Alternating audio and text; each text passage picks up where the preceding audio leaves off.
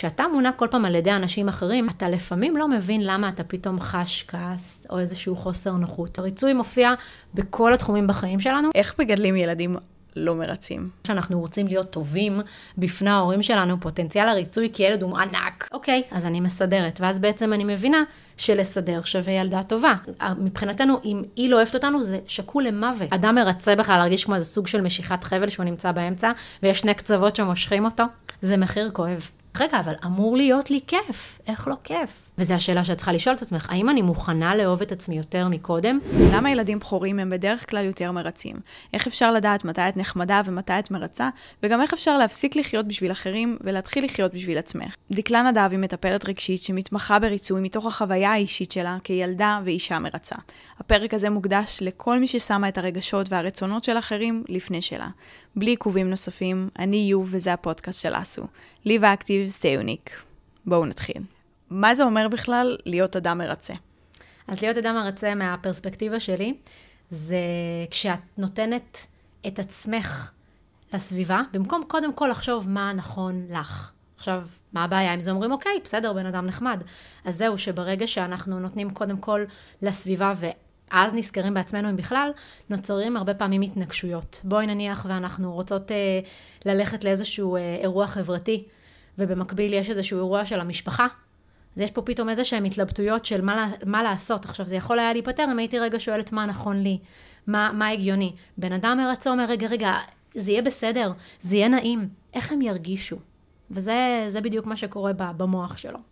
אבל יש לנו איזשהו צורך הישרדותי שכן יאהבו אותנו, שכן, אנחנו כן אמורים לרצות להיות חלק מחברה. זאת אומרת, נכון. עכשיו יש אירוע חברתי ואירוע משפחתי, ואנחנו רוצות להיות חלק משני החבורות, משתי הקבוצות האלה, נכון. כי אנחנו לא רוצות לנתק קשר. Mm-hmm. איך אנחנו מתנהלות בתוך סיטואציה כזאת, ש- אה. שבאמת זה, זה לגיטימי לרצות נכון. ל- להיות בשניהם? נכון. קודם כל, זה כן, א', להכיר בזה וזה בסדר.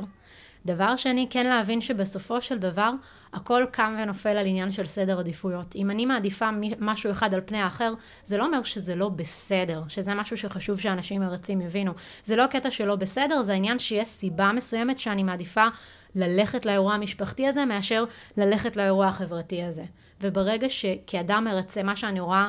בראש אה, סדר, בראש, מעייניי, זה את העניין של מה אני יודעת שחשוב לי, לא לאנשים סביבי, אלא לי, אני ארגיש יותר בטוחה. כי אם אני הולכת לפי מי שזה חשוב לו, אני ארגיש תמיד שהצד השני נעלב, גם אם הוא לא.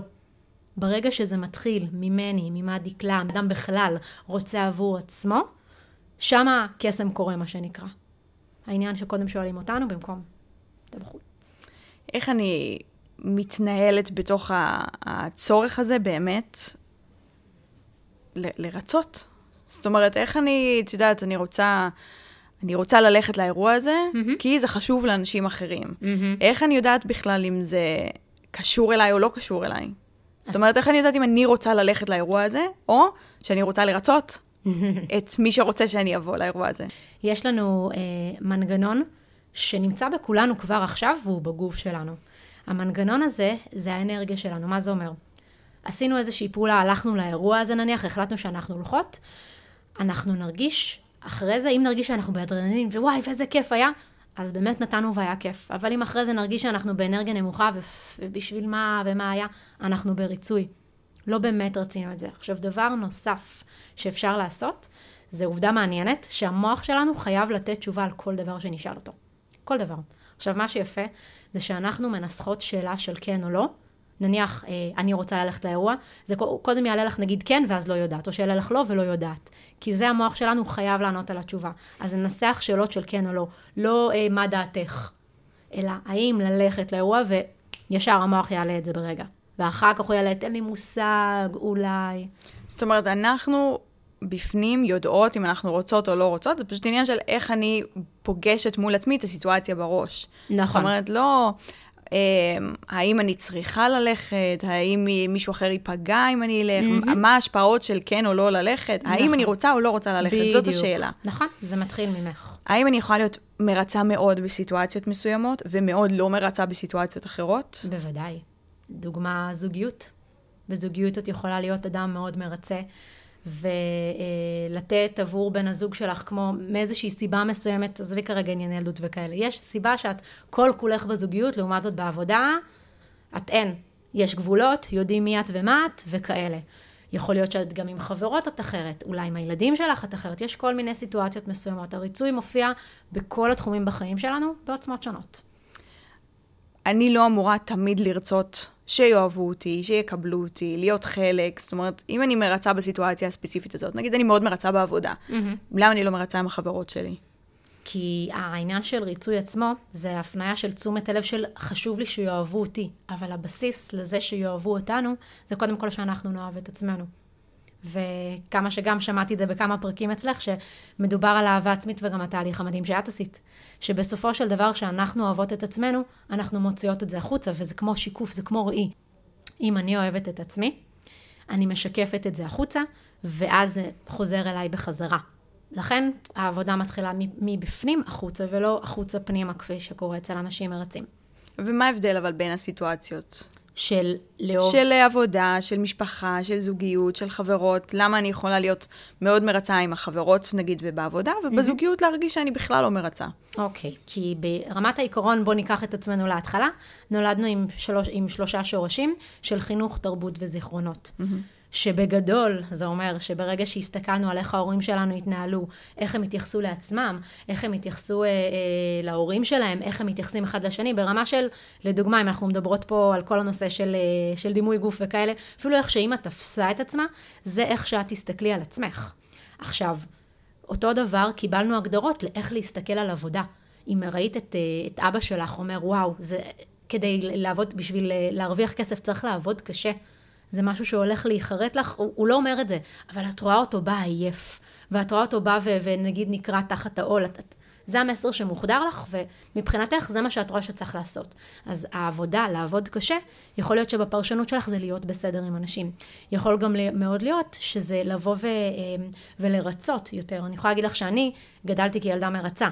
וראיתי, את יודעת, את האנשים סביבי נוהגים בצורה הזאת, אז אני הבנתי שזה לא משנה אם זה חברות ואם זה אה, עבודה, אני צריכה להיות הכי בסדר שיש. שוב, זה משהו שלא ידעתי, זה פשוט מה שחיכיתי וראיתי כנכון, כמודל. אז בעצם כל ההתנהגות שלנו עכשיו מושפעת מההורים שלנו, מהסביבה שלנו, מאיך שגדלנו כ- כילדים. נכון, אבל יחד עם זאת, יש אה, דברים שאנחנו כבר משנים. הרי יש דברים אצל ההורים שלנו שאנחנו יודעים שאנחנו, אנחנו לא סתם אומרים, אנחנו לא נעשה את זה, אנחנו באמת לא נהיה כאלה. אז פה מתחיל השינוי. ושוב, ברגע שאנחנו בעולם, היום זה יותר נפוץ העולם הזה של ההתפתחות והעבודה העצמית. נכון. אז ברגע שאנחנו בעצם מבינים שיש לנו איזשהו דפוס, אנחנו יכולים לשנות אותו. אז כן, ההורים נתנו את שלהם וכיוונו אותנו. אבל זה לא לעולם חוסן, אפשר לשנות תמיד, הבחירה היא אצלנו. למה יש uh, משפחות, נגיד, יש לי uh, uh, שלושה אחים, ארבעה אחים, mm-hmm. ואנחנו אנשים שונים לגמרי. זאת אומרת, גדלנו באותו בית עם אותם הורים, ונגיד אני מרצה ואחותי לא. Mm-hmm. סתם לצורך הדוגמה, כי שתינו ממש לא מרצות, אבל גדלנו באותו בית עם אותם הורים, עם אותה אה, ילדות, mm-hmm. ואחת מרצה ואחת לא. אוקיי, okay, אז קודם כל יש את העניין גם שאנחנו נולדים גם הסדר שאנחנו נולדים, שאנחנו נולדים, הבכור למשל, הוא מאוד קופי-פייסט, בדרך כלל הרבה יותר של ההורים שלו, הוא יותר היסמן, כי אלה הדמויות סמכות שלו, הם אלה שחינכו אותו למה נכון. כשנולד ילד שני, זה לא רק ההורים שלו, הוא מושפע מאוד מהאח שלו. אז הוא מה שנקרא יותר מכיר את הכללים של המשחק, אז הוא לא כזה מרצה כמו הבכור, כי הוא מבין שאוקיי, יש את איך שהבכור מתנהג, למרות שיש לו פרספקטיבה הרבה יותר רחבה מאשר שיש לבכור. ובנוסף, גם מה שהשפיע עליו זה כמובן, את יודעת, הבית ספר שהוא הלך, איך התייחסו אליו החברים, איך הוא היה, התרבות שהוא גדל בה. אז כל אחד תופס את זה בצורה אחרת, החל מהקטע של איך הוא גדל בבית שלו, ועד איך שהחברה מסביב השפיעה. מה ההבדל בין להיות בן אדם מאוד מאוד נחמד, שנורא mm-hmm. רוצה לעזור ולתת מעצמו, באמת, כי, כי הוא נחמד ומטוב כן. לב, לבין להיות אדם מרצה? אני חושבת שבאופן, קודם כל העניין של הריצוי, שוב, כמו שאמרנו, אז זה משהו שהוא מאוד סובייקטיבי, כל אחד רואה את זה כ, כמשהו שהוא מאוד, אמ, שהוא מאוד נכון עבורו, הכוונה, מתי הוא מרצה, מרגישים את זה. אמ, אז אחד זה באמת כמו בדוגמה הקודמת עם האנרגיה, שברגע שנתתי אני מרצה. דבר שני זה אשימת גבולות. אם אני מרגישה, בוא אני אתן לך איזשהו תרגיל קטן, יוב. יאללה. אני רוצה שתגידי בבקשה לעצמך עכשיו את המילה אהבה. בלב, בקול, לא משנה. מה הרגיש לך בגוף? אה, משהו חיובי. כיפי.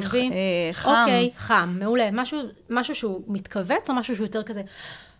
נראה- נ- בית, מתרחב. יפה, מתרחב, מעולה. עכשיו אני אגיד לך, עכשיו אני רוצה שתיקחי את המילה אכזבה. תגידי אותה רגע לעצמך בלב, איך זה מרגיש בפנים? ההפך. יפה, כן, זה מרגיש כמו קריסה של משהו. מעולה.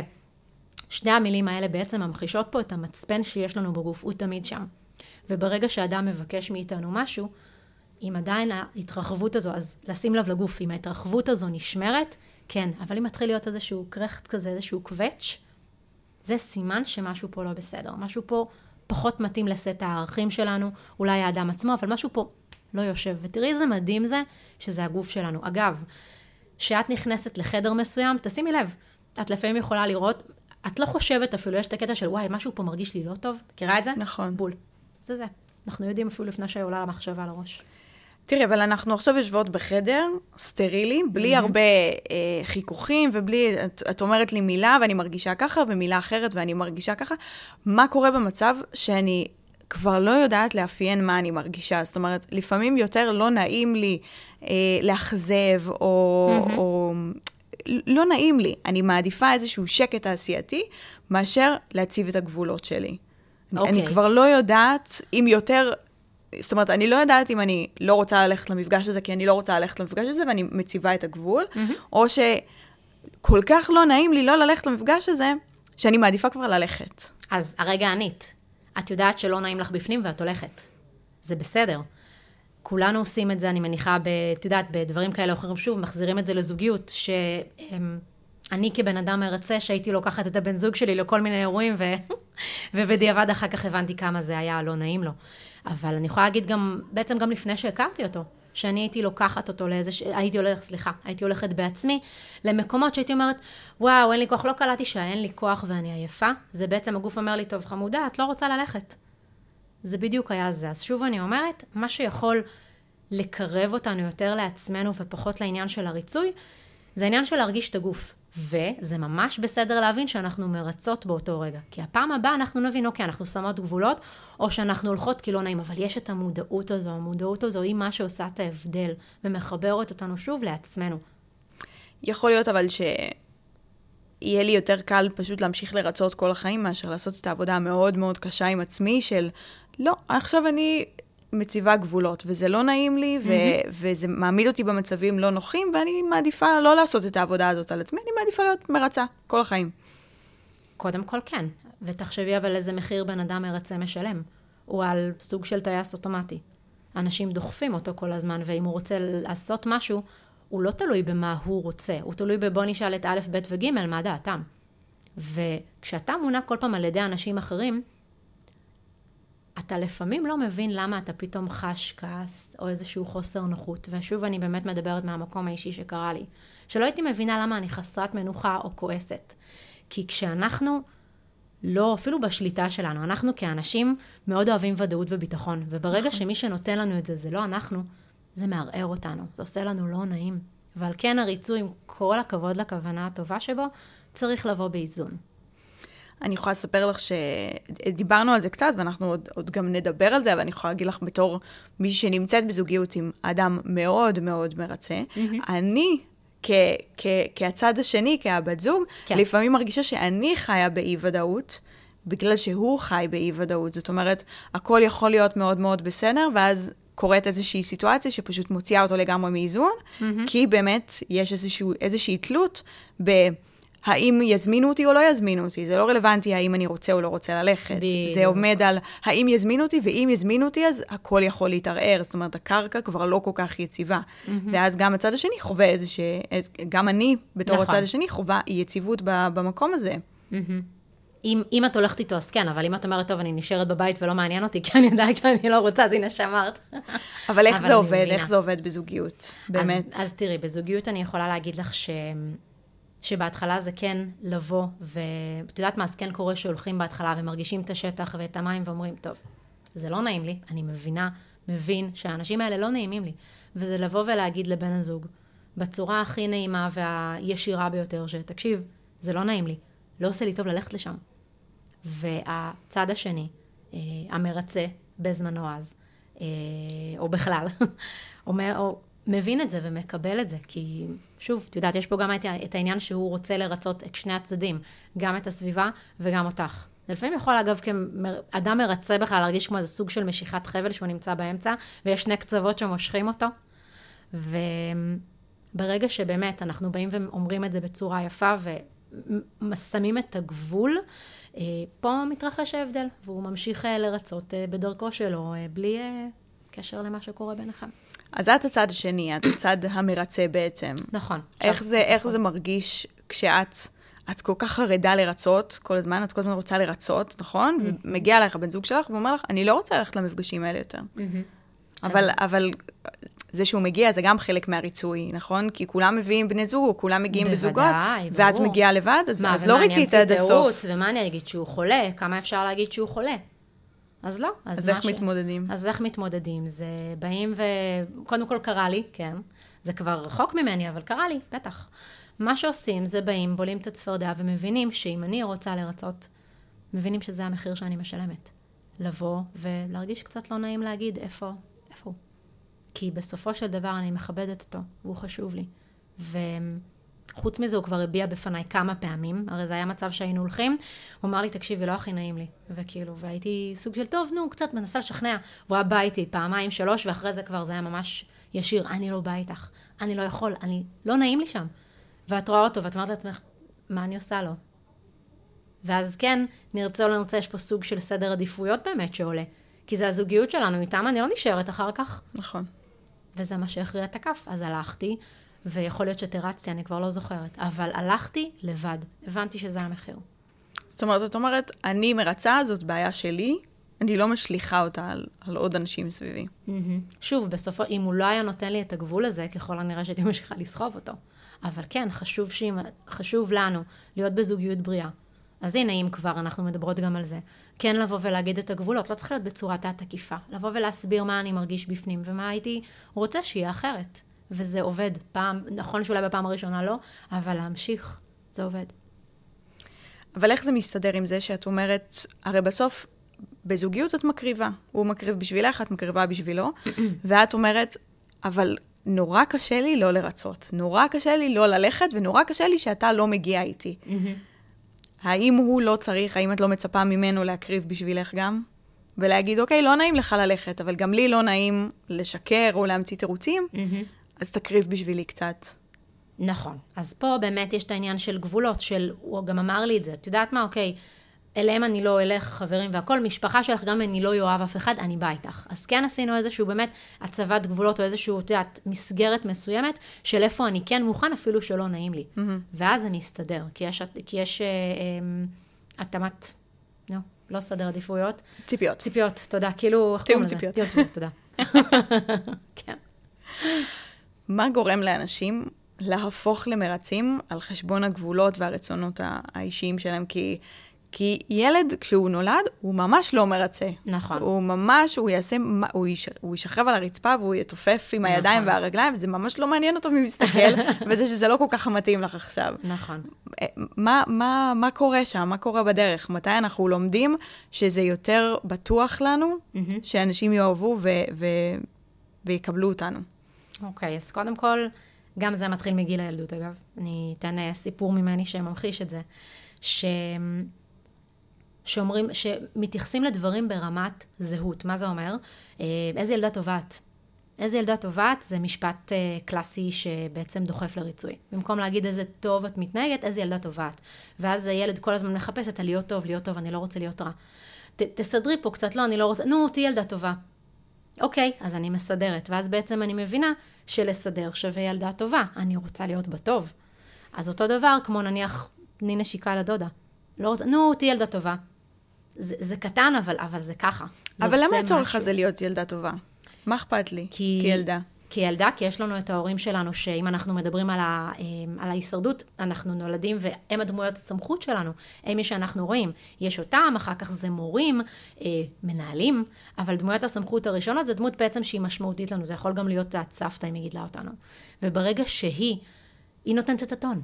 היא גורמת לנו להבין, מבחינתנו, אם היא לא אוהבת אותנו, זה שקול למוות. ככה זה עובד הרי, כמו שאמרת קודם, ובאמת נכון, אנחנו יצורים חברתיים, אנחנו רוצים להשתייך, וזה הבסיס הראשון שאנחנו רוצים להצטיין בו. שאלה, באיזה מחיר? את יודעת, לפני שהגעת היה לי דיון מאוד מאוד ארוך, כי זה, זה נושא שכל הזמן עולה ביני לבין הבן זוג שלי, זה, mm-hmm. זה, זה, נורא כזה כל הזמן חי וטרי, ואנחנו כל הזמן סביב זה. כן. והיה לנו דיון ממש ארוך על למה יש אנשים מרצים ואנשים לא מרצים. Mm-hmm. ולי הייתה השערה, שתגידי לי אם יש בה היגיון. בבקשה. לי הייתה השערה שכשאני גדלתי, אני גדלתי בבית שלא משנה מה עשיתי, לא הייתי בסדר. אף פעם לא קיבלתי את האישור הזה. אף פעם לא הייתי ילדה טובה, ואף פעם לא הייתי אה, מצטיינת, ואף פעם... פשוט לא משנה מה הייתי עושה. אף פעם לא קיבלתי אישור או איזושהי אה, אסמכתה שכאילו, הכל טוב, כל הכבוד, עשית אה, זה. ובשלב אמרתי, אוקיי, אז לא אכפת לי. אז אני מסתדרת, גם אם אף אחד לא חושב שאני בסדר, וגם אם אני לא מרצה אף אחד, וגם אם אני לא בסדר מבחינת אף אחד. זאת אומרת, אני תמיד לא בסדר, אז אני אעשה מה שאני רוצה. אז אם אין לי את מי לרצות, אז אני לא מרצה. וזאת ההשערה שלי, כי גם אחותי היא מאוד כזאת. אחותי היא, או אחותי באקסטרים, כאילו, אפילו ממני, אז אחותי היא גם מאוד מאוד לא מרצה. אז זאת ההשערה שלי. ההשערה שלך נכונה. היא הגיונית? כן. כי תחשבי, אגב, זה גם משהו שדיברנו על זה קודם, העניין של דחייה. ברגע שדוחים את מה שאני עושה, מה שקורה שאני לא באמת מתה במקום, כמו שאמרתי קודם, נכון. אלא בעצם מה שקורה זה שאני מבינה של, אה, וואו, השמיים לא נפלו, יש מציאות אחרת. אז אני מתחילה להבין ולטפח את מערכת היחסים עם עצמי. וכשאני, מערכת היחסים הכי חשובה שלי עם עצמי, אני מרצה קודם כל אותי. ואז זה עובד בצורה אפילו הרבה יותר חזקה. ודומה לזה, כמו שאז אה, שמעתי את הסיפור שלך, שהדחייה הזאת, אמרנו את זה גם קודם, כמה לדחייה יש כוח, נכון? אנשים מפחדים להידחות, ומה יגידו ואיך זה יהיה, אבל בפועל זה אחד הדברים הכי מחזקים שיש. כי את מתחילה להיות מחוברת לעצמך, למרות רעשי הרקע של איך זה ייראה ומה יגידו. לא. אני יודעת מה נכון לי, ואני מתחילה קודם כל ממה אני רוצה. אז זה יישמע אולי קצת מוזר, אבל זה סוג של מתנה, באמת. זאת מתנה, כי את מבינה בגיל מאוד מאוד צעיר שאת לא ממש צריכה שיאהבו אותך. זה תמיד נחמד, את יודעת? כאילו, זה תמיד נחמד שאנשים mm-hmm, חושבים mm-hmm. שאת נעימה ושכיף להיות לידך נכון. ושאוהבים אותך, זה נחמד, אין מה לעשות. אבל את לא צריכה את זה, את לא חייבת את זה בשביל לשרוד. ואז הכל בסדר, אז את, את פחות מוטרדת במה אנשים אחרים חושבים. נכון. נכון, אז זו חתיכת מתנה. אם אני יודעת על עצמי שאני אדם מרצה, mm-hmm. ממה אני צריכה להיזהר, או למה אני צריכה לשים לב? אז אני שוב uh, מחזירה אותנו לעניין של הגוף. קודם כל, זאת אומרת, אני לא רוצה להשתמש בתוויות של אל תלכי עם אדם נצלן או אדם נרקסיסט, כי זה באמת, זה גם, זה, זה משהו שאפשר ל, ל, להרגיש בגוף. אם אנחנו מרגישות שמשהו בבקשות, שמשהו אפילו בטון שלו, כי הגוף שלנו באמת מכונה מדהימה. להתחבר לפה ולהרגיש את הקיבוץ, ההתרחבות הזאת, אז להבין שאוקיי, אני מצמצמת מגע איתו, אני פחות נהנית לבקשות שלו, משהו שמרגיש לי לא נכון. ומה קורה כשזה משפחה? אותו דבר. גם לצמצם כן, מגע. כן, אותו דבר? כן. כן, מה קורה כשאת מגע. אה, לא רוצה להגיע לארוחה המשפחתית הזאת, או שאת רוצה ללכת ואומרו לך, אבל למה את הולכת? אבל תישארי. Mm-hmm. או, או למה את לא באה יותר? או למה את לא נשארת? או למה את לא מתקשרת? Mm-hmm. זה מחיר כואב. זה ללא ספק מחיר כואב, אבל בסופו של דבר אני שוב מחזירה אותנו לעניין של הסדר עדיפויות. של להבין מה חשוב, של לדעת שאם אני הולכת, אני אהיה עכשיו קיצונית, אם אני הולכת לארוחה המשפחתית, אני הולכת לעבור מסע השפלה שיעיף אותי כאילו מלמעלה לחזרה במדרגות. זה גם לא בהכרח כזה קיצוני. ברור, אני כאילו, בכוונה הולכת לקיצון. אני, אני ממש מכירה המון המון סיפורים, ואני mm-hmm. שומעת המון המון סיפורים, ש, שסיטואציות כאלה, משפחתיות, הן הרבה יותר קשות מכל סיטואציה חברתית שאת חווה בחוץ. כי תחשבי, את, את מבינה גם למה. הסביבה שהכי אמורה להיות קרובה אלייך, המעגל הראשון אמור להגן עלייך, עושה לך כאילו הפוך בפנים. ומה שנכון לעשות, אפילו, תראי, משהו אחד שאני למדתי באמת, זה שהמשפט דם, אינו סמיך, דם יותר סמיך ממים, mm-hmm. זה שקר. משפחה יכולה להיות גם אנשים שהם לא קשר דם. נכון. וברגע שאת מבינה את זה, את נוהגת באנשים האלה שהם תחת התווית משפחה, ככמו עוד קבוצה של אנשים שאת בוחרת מתי לפגוש אותם ובאיזה מינון. וזה בסדר גמור גם אם לא. עם כמה עצוב שזה יישמע, אבל יש לנו את עצמנו קודם כל לשמור עליו. ואחר כך, אם אנחנו נבנים פה וטוב לנו, אוקיי, אז לאט לאט לשחרר ואולי לפגוש אותם, או לעשות מה שקודם כל מתחיל בנו ועושה לנו טוב. איך את עושה את זה? איך את מתחילה להציב גבולות? כי את יודעת, מי, ש, מי שמקשיבה לזה, מי שמקשיב לזה, mm-hmm. זה אנשים בוגרים. לרוב. כן. עכשיו, חיים שלמים של ריצוי, וחיים שלמים של למה את לא מתקשרת, אז את מתקשרת, למרות שלא כזה אכפת לך, ואת עסוקה, או שזה בא על חשבון משהו אחר, ולא דחוף לך להתקשר, ואז את מתקשרת, אז את באה, אז את עושה עוד משהו שלא נעים לך, אז את יושבת בעוד סיטואציה שהיא לא כל כך נוחה. עכשיו, ברור, את יודעת, לשבת פה ולהגיד, תציבי גבולות. אוקיי, איך עושים את זה? נכון. אז אנחנו עושים את זה, קודם כל עם מה שנקרא להוריד את העוצמה. לא בבת אחת, את יודעת, זה לא כמו מה שנקרא דיאטה, שגם בזה אני לא מאמינה. כי זה לא משהו שאתה יכול מ-0 ל-100, זה הדרגתי. אז בואי נניח ויש את השיחות טלפון, mm-hmm.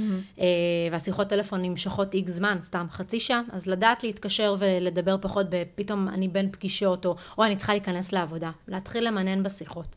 ואז אני בעצם מתרגלת את ההצבת גבולות. קודם זה באמצעות משהו אחר שקוטע אותי. אני מקבלת מזה ביטחון, ובונה הלאה את הדרך שלי. גם אגב בקליניקה שלי, שאנחנו רוצים לשים גבולות, או בכלל למנוע את העניין של הריצוי, אני מתחילה מדברים מאוד מאוד קלים, של לשים, אפילו לשים גבולות לעצמנו.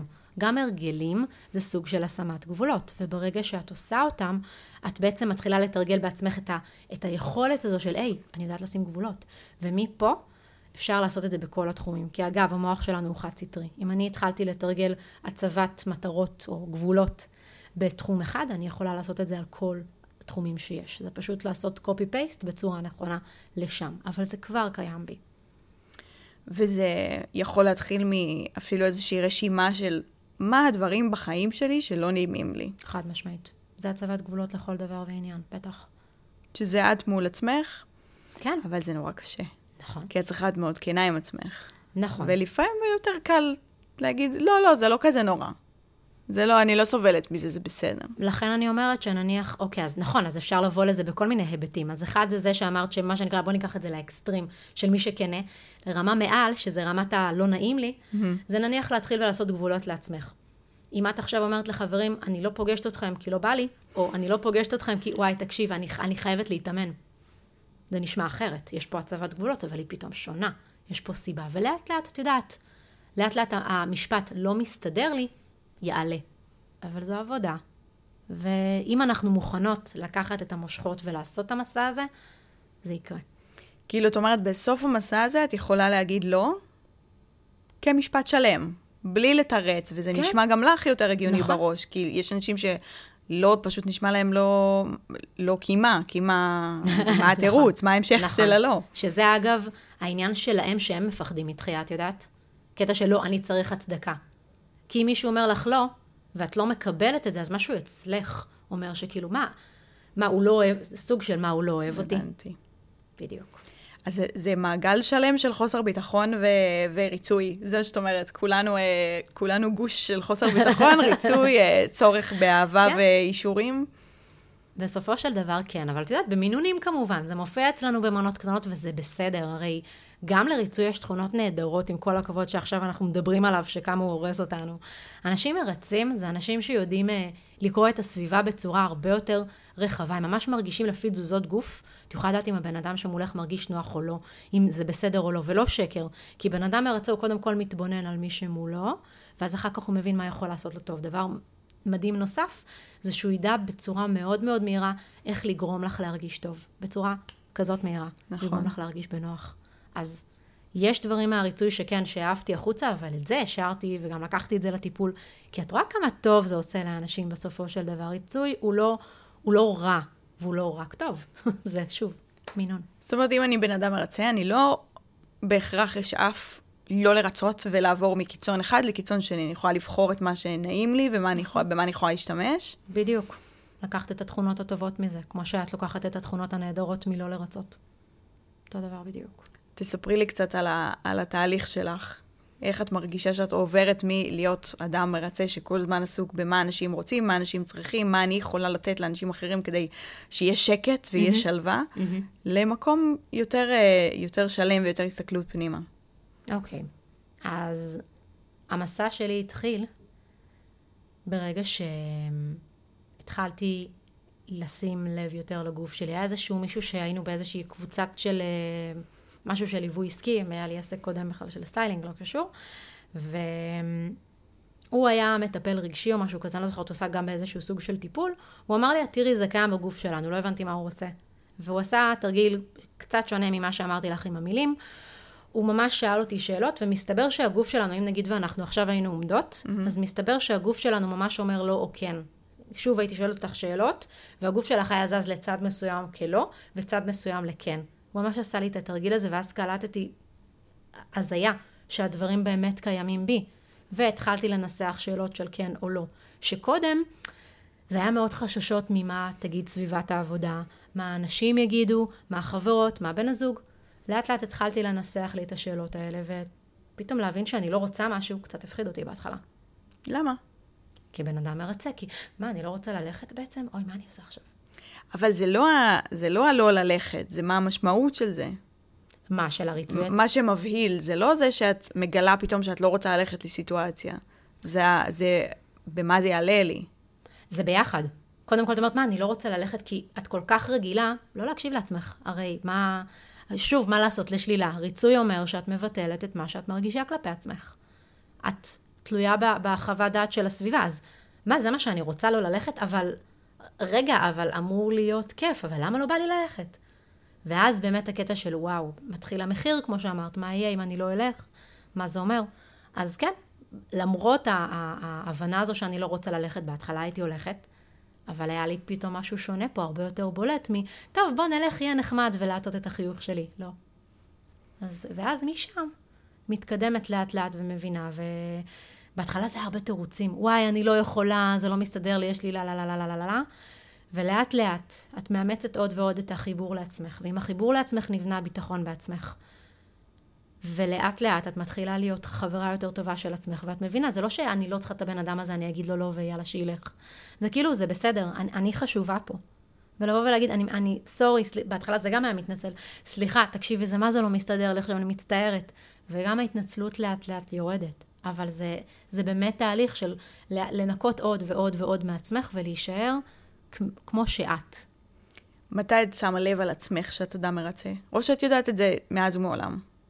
בהתחלה לא ידעתי את זה. קודם כל העניין של האנרגיה, של להרגיש שאני עושה משהו ולמה אני עם הלשון בחוץ, אבל אני עם אנשים ואמור, אמור, האמור, זו מילה מרצה אגב, מאוד טריקית כזו, אמור. לא, אין דבר כזה אמור. תחת איזה סטנדרט שמי החליט, מי קבע. בדיוק, בדיוק. אמור זה כאילו כמו מילת ציווי פנימית כזו, שהיא מאוד הרסנית. כי אמור זה גם, את יודעת, נותן לנו איזשהו סוג של ביטחון, לא באמת, ביטחון מוסווה. ו...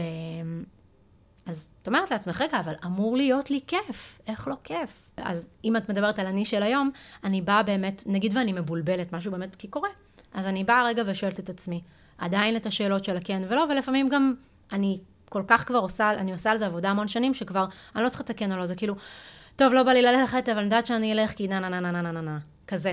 אז אני כבר שלמה עם זה, אני יודעת שאני מרצה, ויש סיבה מסוימת שלפעמים אני הולכת, ולא, ולפעמים לא. אם אני יודעת על החברה הכי טובה שלי, על אחותי, על אנשים שבאמת באמת קרובים, בן זוג, אנשים שבאמת קרובים, באמת אכפת לי מהם. כן. אני יודעת שהם אנשים מרצים. אני כבן אדם לא מרצה. יש משהו שאני צריכה להיזהר, לא להגיד, משהו בהתנהגות שלי שאני צריכה לשים לב. זאת אומרת, האם יש, כי נגיד, אחותי יכולה להגיד לי, נו, אל תהיי מעצבנת, תבוא איתי. ואני אגיד לה, לא, תעזבי אותי בשקט, אני מנתקת לה את הטלפון, עזבי אותי בשקט. האם דברים כאלו, להגיד לאדם שהוא מרצה, זה לפגוע בו? זה לשים לו רגל בתהליך שלו? לא. למה? אני אגיד לך למה. כי הבחירה מתחילה, באופן כללי, בכלל, הבחירה לכעוס, להיעלב, להיפגע, מתחילה מאיתנו.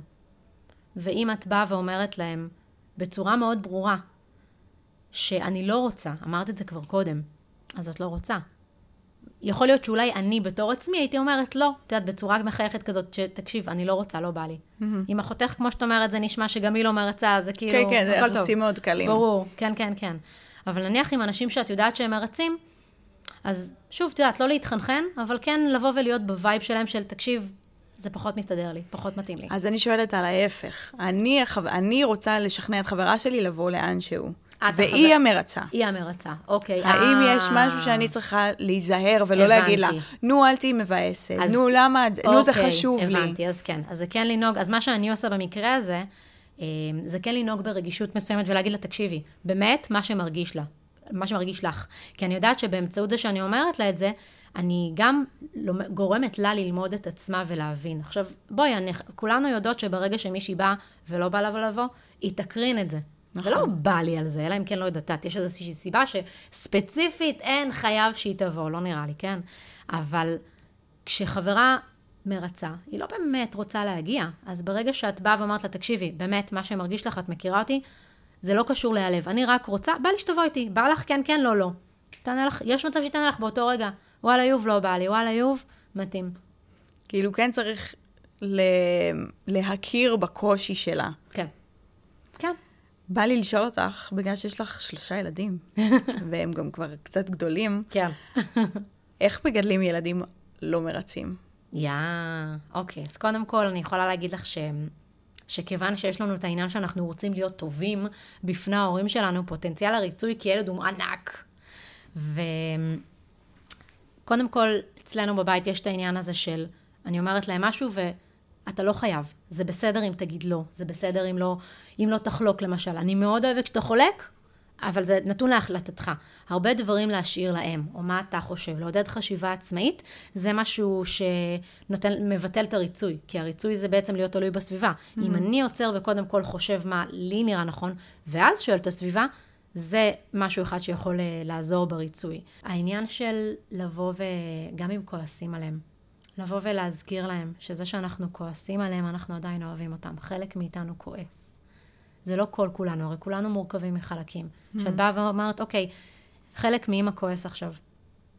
אני עדיין אוהבת אותך, אבל חלק ממני כועס. ודבר אחרון, זה לבוא ונגיד לשבח אותם. כל הכבוד נגיד, זה, את יודעת, הרבה, בטח שמעת אולי כמה מדריכות הורים אומרות לא להגיד כל הכבוד, לא להגיד כל הכבוד, כי הם נשארים על זה. עכשיו, הרעיון של כל הכבוד, זה כמו ילד טוב, זה כמו לשבח אותו ברמת זהות של איזה יופי עשית. שאת באה ואומרת לו את זה ברמת התנהגות, או של נגיד של וואי, איך אתה מתקתק דברים, איך אתה אוהב לארגן את זה, mm-hmm. זה נותן לו יותר אמון ביכולות שלו, מאשר באיזה אדם אני. כי רמת זהות זה הרבה יותר גדול מרמת ההתנהגות של איך אני מתנהג. אם תשימי לב להגיד, אמ, אני מאכזב, או התנהגתי בצורה מאכזבת, זה עושה משהו אחר בגוף אם, אם רגע תעצרי ותגידי את זה לעצמך. זה לא הרבה יותר קשה לגדל ילדים לא מרצים? זאת אומרת, לא הרבה יותר קל להגיד, נו, תסדר את זה. נו, אבל תהיה, ת, ת, תהיה ילד טוב, ותעשה מה שאני אומרת, ותקשיב, תעשה מה שאני אומרת בלי לשאול שאלות. כאילו, למה אתה מערער על הסמכות שלי? זה לא הרבה יותר קשה לתת להם את הבחירה, ובסוף זה, זה מאתגר. ילדים מאוד מאתגרים, ויש להם רצונות שלא תמיד, אה, הם לא תמיד אה, מתאימים למה שרצית לעשות עכשיו, נכון. או ללוז שבנית. נכון. אז אה, קודם כל, כן זה מאתגר. יחד עם זאת, את יודעת שאת נותנת להם צידה שאת היית רוצה. ואני כן מסבירה להם, לא דווקא בצורה רציונלית, כי ילדים לא מבינים כמונו רציונל. הם צריכים mm-hmm. יותר רגש, הם צריכים יותר... אז נגיד, תאסוף, בוא, בוא תאסוף איתי. נעים לי יותר שהחדר מסודר. Mm-hmm. אז זה אחרת מאשר, בוא, אתה חייב לאסוף. זה כאילו, בוא נעשה את זה ביחד, בוא, עבודת צוות זה כיף. באה ומעודדת לחלק הכיפי. או כל פעם שהוא מסדר, וואי, איזה יופי, איך אני אוהבת שהחדר מסודר, זה עושה לי נעים. אני כל פעם מזכירה את זה דרך התחושה בגוף. ואז את רואה שגם, שאת... סיימנו משחק אחד שיש את ההרגל, שוב, באמת זה מתחיל ונגמר בהרגלים, אז הוא מבין שהוא מסדר, כי זה, זה נעים לאימא, יש מצב שזה גם נעים לו. תכלס, לא משנה שזה כן מוכח שברגע שמסדרים, אז זה יותר מאורגן לך בראש. אבל משם אני מביאה את זה. ככה זה נראה לי. את רואה לילדים שלך שהם עושים דברים כי הם רוצים לעשות, כי הם חושבים על זה, ואז הם מחליטים לעשות משהו, ופחות כי את אמרת. בטח, בטח. וואו, ולפעמים זה גובה מחיר ש... ברור, אבל הורות, נו, את יודעת, זה לקחת נשימה, ולפעמים גם לאבד את זה. אבל כן, לקחת נשימה בעיקר. אני רוצה לשאול אותך לסיכום. עכשיו אני מקשיבה לפרק ואני מזהה על עצמי המון סממנים של ריצוי. ואני מחליטה שאני רוצה לשנות את זה. אני לוקחת על עצמי את המסע המאתגר הזה, אני רוצה לשנות את זה. כן. מה הצעד הראשון? הצעד הראשון זה קודם כל להבין שאנחנו עכשיו בת... בתהליך כמו כל תהליך. שזה לא הולך להיות בקו ישר, שהולכים ליפול ולעלות, ואנחנו הולכות לעשות משהו שיש מצב שהסביבה גם לא תאהב. וזה זה מחיר שהוא לא פשוט. הנה, את מעלה את, את הפנים וגם אני. זה מחיר שהוא לא פשוט, זה נכון, אבל מצד שני... כי זה יושב בדיוק על הבעיה. זאת אומרת, זה לא, את יודעת, עכשיו את אה, רוצה לרדת במשקל או לעלות במשקל, אז לא בטוח שהסביבה תאהב, אבל זה לא כל כך קשור. אבל נכון. את, את מרצה, ואז זאת אומרת, אני מתחילה תהליך שיגרום לי לא להיות בהכרח אה, בסדר עם כולם. נכון, אבל איזה קטע שבסופו של דבר, על חשבון זה שכנראה לא כולם יאהב, לא יאהבו אותך, את הולכת לאהוב את עצמך יותר. וזו השאלה שאת צריכה לשאול את עצמך, האם אני מוכנה לאהוב את עצמי יותר מקודם, או לא? כי תכלס אותי יש רק פה. הסביבה, היא תישאר או לא תישאר, זה לא משנה, תמיד אני נשארת. האם אני... אני חושבת שהשאלה שהייתי יכולה לשאול את עצמי זה האם אני מסוגלת לחיות עם הגרסה הזו שלי עכשיו ככה. מכירה את העניין הזה עם הזקנים בבית אבות ששואלים אותם מה, מה, מה היית רוצה לעשות, ויש כאלה שמתחרטים, חבל שלא עשיתי ככה, חבל שזה. אז גם הקטע של, עזבי את הלא טסתי במטוס או כל מיני כאלה, או פעולות עסקיות, בסדר, זה חשוב. אבל הקטע של לחיות בשלום עם עצמך, זה משהו שוואו. אני יודעת שאם הייתי שוב ב- בצומת דרכים הזו, הייתי בהחלט בוחרת בעצמי שוב פעם. כי איך שאני מרגישה עכשיו, את יודעת מה, האורך רוח הזה, זה מה שגורם לי, את יודעת, לבוא ולהגיד לך, בין אם זה עם חברות, בין אם זה איך לחנך את הילדים שלי. זה מה שגורם לי לסבלנות ואורך רוח, כי אני שלמה עם עצמי, ו- ובא לי שגם להם יהיה את זה. איזה כיף זה, ובא לי שלחברה שלי יהיה את זה, בא לי שלהורים שלי, לכולם. אי אפשר לחנך את כולם, אני לא אחנך, גם לא מחנכים, אלא רק מראים דוגמה. זה עוד נקודה, אגב, שהם לא לבוא, את יודעת, נגיד, חבר, חברה מרצה, אוקיי? Mm-hmm. וכאילו, לבוא ולהגיד לה, "את- את רואה, אני לא מרצה, אני ככה. לא, זה לא עוזר. זה לא עוזר. זה לא יעזור גם, כי, כי בסופו של דבר היא צריכה להגיע למצב שהיא אומרת, די, I had enough, נמאס לי, הגיע לי עד כאן, נמאס לי להתנהג ככה. את יכולה להיות תמיד הנקודת אור שם של לה- להראות איך את מתנהגת, mm-hmm. do your thing. אגב, אותו דבר גם בזוגיות. אם את רוצה לשנות בו משהו, סתם, נניח והוא ביקורתי, את לא משנה אותו ואומרת לו, אוף, אתה כל הזמן ביקורתי. מתחילה להבין למה הביקורת הזו מפריעה לי. ושאת עושה את העבודה, באורח פלא, וזה קרה לי כמה פעמים, מתחילה לשנות את זה גם אצלו. לא, לא שאת משנה, הוא כאילו מקבל משהו חדש, את מסתכלת עליו מפרספקטיבה שונה, ואז כשהוא בא ומבקר, פתאום העוצמה של זה יורדת, או שאת לא שמה לב לזה בכלל. זה קסם. מעניין. מאוד, מאוד מאוד. דקלה, למי שצופה בנו ביוטיוב, אז אני אוסיף קישורים למדיה שלך כאן למטה. תודה. אבל מי שמאזינה בספוטיפיי, איך אנחנו מוצאות אותך? אז אתן יכולות למצוא אותי באינסטגרם ובטיקטוק, גם בפייסבוק, אבל יותר באינסטגרם ובטיקטוק. כמו כולנו. אה, בשם של דקלה נקודה נדב. אה, כן, דקלה נקודה נדב, טיפול רגשי, או רק דקלה נדב, תמצאו אותי בוודאות. אה, או גם בריצוי, כי בעיקרון בשם שלי גם אני מטפלת בריצוי, אז ברגע שמחפשים לפי ריצוי, אתם תמצאו אותי גם. דקלה, תודה רבה רבה תודה רבה. לך, היה לי מקסים. שיחה מעניינת.